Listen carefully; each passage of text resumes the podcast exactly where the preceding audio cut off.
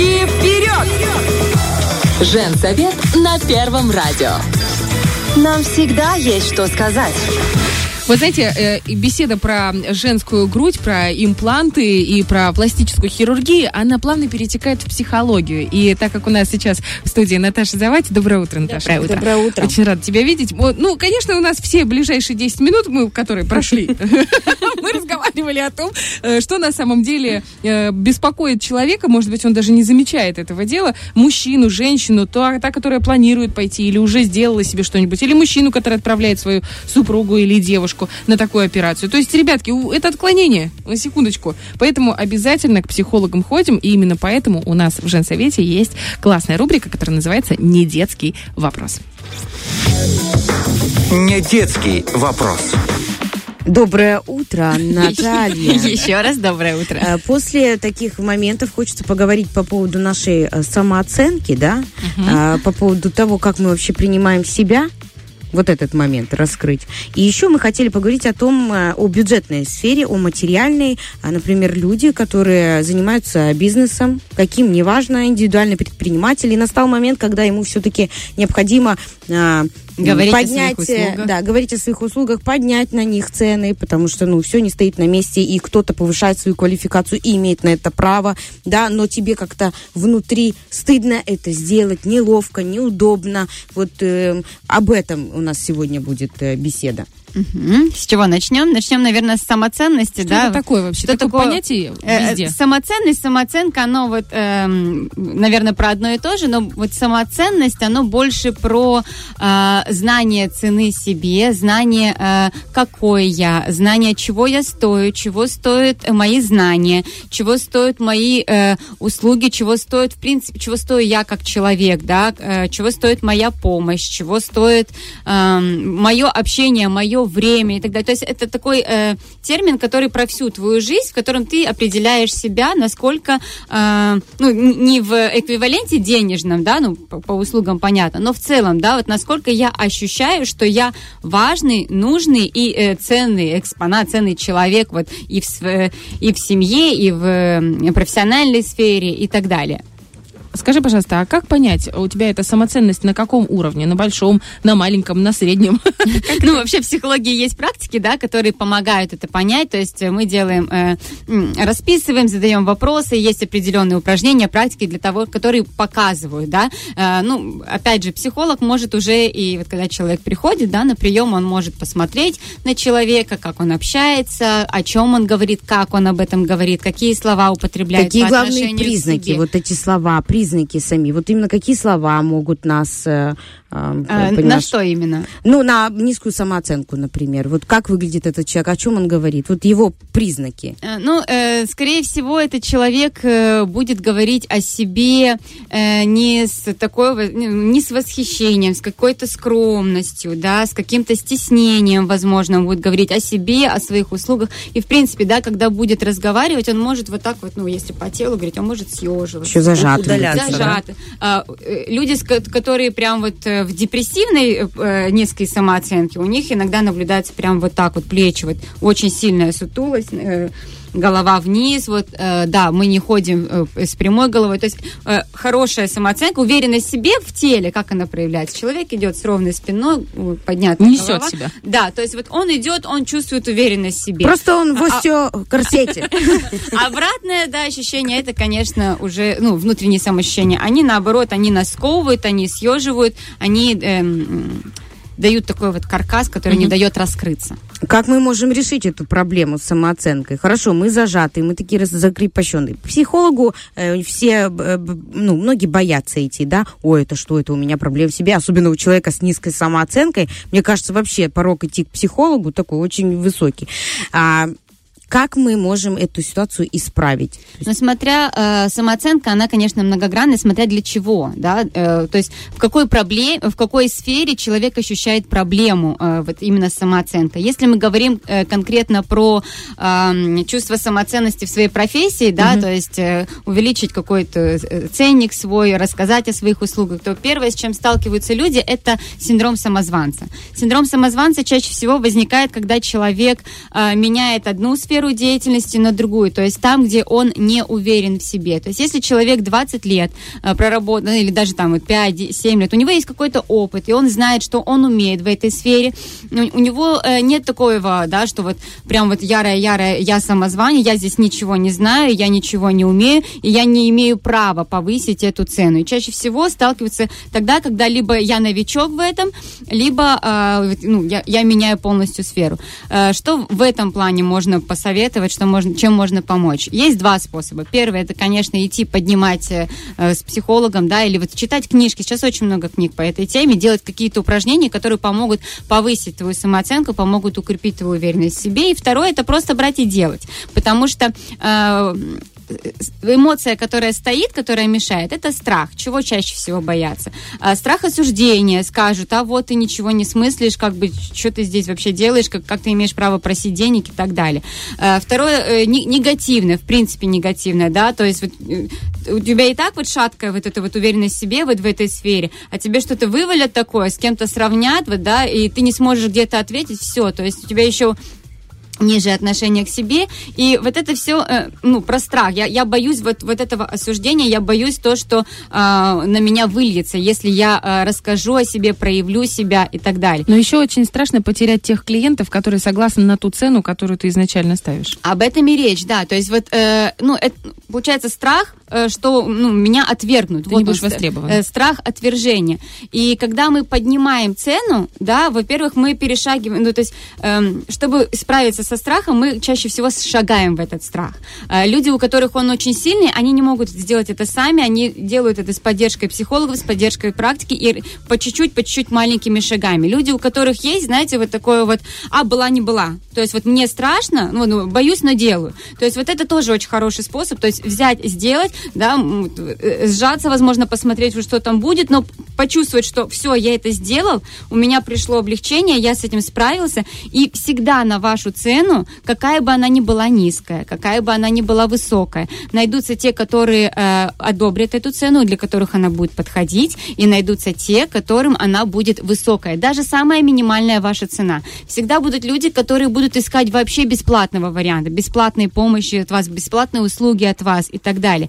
Поэтому, когда вы э, пробуете э, поднимать цену, пробуйте э, не один раз, да, потому что если вы первый раз сделали, и кто ну, столкнулись с отвержением, с негативом, все, вы испугались, все, я, так, ну, я больше так делать не буду. Пробуйте еще, потому что вы в любом случае найдете того человека, который оценит да, вашу стоимость, вашу э, услугу и так далее. Есть такой очень э, интересный пример, он даже как в виде мема ходит э, по Инстаграму, вообще по э, интернету, э, обращаются к мужчине, да, который там, по-моему, автослесарь, если я не ошибаюсь. Вот сломалась машина, вот никто не знает, что с ней делать. Вот уже и туда, и туда, и туда. Э, пришел Хорошо, я знаю, что с этой машиной делать. Ну, смотрят, они оставили в автосервисе, хозяин смотрит, что-то делает. Он берет молоточек, два раза ударил, три раза покрутил и говорит, там, 100 тысяч долларов. Он говорит, в смысле, вы что, вы, вы, вы ударили два раза? Ну, как, как эта работа может стоить 100 тысяч долларов? И он ему расписывает вот такой ценник. Он говорит, ударить молоточком 2 рубля, да, там 2 доллара, а, покрутите там 3 доллара, а, знать, куда покрутить, э, знать, как покрутить, угу. в какой степени, и э, учиться этому столько-то, столько-то лет, вот иметь такой-то, такой-то опыт стоит 990, там вот эти вот тысяч долларов. Хорошо, а что делать, если, допустим, твое руководство тебя обесценивает в данном случае? Вот смотри, например, э, говорят, ну что ты, почему я тебе должен платить столько денег, если для тебя это легко? А для тебя это действительно легко, но только потому, что ты профессионал. И любишь это, свою работу. Да, и любишь свою работу. Но человек, получается, в этот момент, я так понимаю, обесценивает тебя, угу. но ты на работе. Как себя отстоять в этот момент, не потеряв любимую работу, не войдя в конфликт и в то же самое время повысив стоимость, получать своих услуг? Вы можете обратить внимание начальства на то, сколько времени уходит на то, как вы это делаете. Да? Если вы делаете это легко, то, скорее всего, вы делаете это качественно и быстро, а это дорогого стоит делает. И обратите внимание на то, что если другой человек будет делать это не так легко, он будет делать это дольше, и он будет делать это менее качественно и, возможно, еще и с переделками. А это время. То есть э, за, это, за это время он ему платит. То есть платится, uh-huh. да, когда мы, э, мы же не, за, не ну, зарплата, да, но все равно за час. И если вы за вот эти свободные часы сможете сделать еще дополнительную работу, то тот человек не сможет. Но ты, получается, за эти же деньги ты на себя накидываешь еще и еще услуги, которые ты должен оказывать. Просто, знаешь, эм, у нас очень часто в нашей республике, на нашей территории звучит вот эта фраза «незаменимых людей нет». Ее просто обожают и коммерческие организации, и бюджетные организации. Это очень сильно выбивает из колеи, особенно профессионалов, которые работают не столько за деньги, сколько за интерес, ну, за энтузиазм. Энтузиастов немного. Ну, вот смотри, три энтузиаста сейчас сидит, ты четвертая. Вот, а, вот здесь как раз действительно уже подходит вопрос вот к этой самоценности, да, то есть вот говорят, незаменимых людей нет. Но вы задайте себе вопрос, а я незаменим в этой профессии? Если я считаю себя незаменимым, я не соглашусь на эту фразу. Uh-huh. Я не останусь там, и я могу сказать один раз, я могу сказать второй раз. И если на третий раз ничего не меняется, то я показываю, что я незаменим, я ухожу. Угу. Понимаете? Классная То есть, если тема. вы считаете, что вы действительно незаменимы, если вы достойны этого, то вы не соглашаетесь. Если вы соглашаетесь, вы говорите, да, вот нет, я достоин большего, но вы соглашаетесь раз на меньше. Вы говорите, э, второй раз говорите, нет, я хочу больше, и соглашаетесь снова на меньше и ждете. Значит, вы принимаете условия игры. Это связано с отстаиванием своих границ? В том числе. Вот тут еще, мне кажется, тонкая грань с самоанализом. Он же должен быть. Мы же не можем руководствоваться только тем, что у нас вот низкая самооценка, и вот мы такие вот, э, да. То есть мы должны понимать, почему я поднимаю да. цену, да, что у меня на это есть. Я учился, я как-то повышал, я как-то раз, э, развивался, вкладывал в себя. Что-то у меня есть предложить за большее. Это тоже важно, а не так, что, ага, у нас на рынке все подняли цены, ну и я подниму. Да, а есть... у него срок годности, грубо говоря, э, скоро истекает, ну, у какого-то продукта, образно говоря, да, вот этот момент самоанализа, как нам а знаете, тут еще даже не столько, э, вот этот вот момент самоанализа вам очень хорошо подскажут ваши клиенты, потому что люди чувствуют качество, люди чувствуют э, цену. То есть, если человек поднял цену, и под этой ценой нет того товара, той услуги, да, да, которая стоит этих денег, ее не будут брать. А если она есть, то э, не будут брать только те, которые не могут себе это позволить, скажем так, а начнут брать те, которые могут себе это позволить, которые знают цену, потому что, ну, обесценивание это такой вот, наверное, бич нашего менталитета вообще, ну, постсоветского, да? Постсоветского, да, к сожалению, и, ну, к счастью, что это сейчас меняется, многие выходят из этого. И по отношению к своим э, к своей деятельности, к своей профессии и по отношению к другим.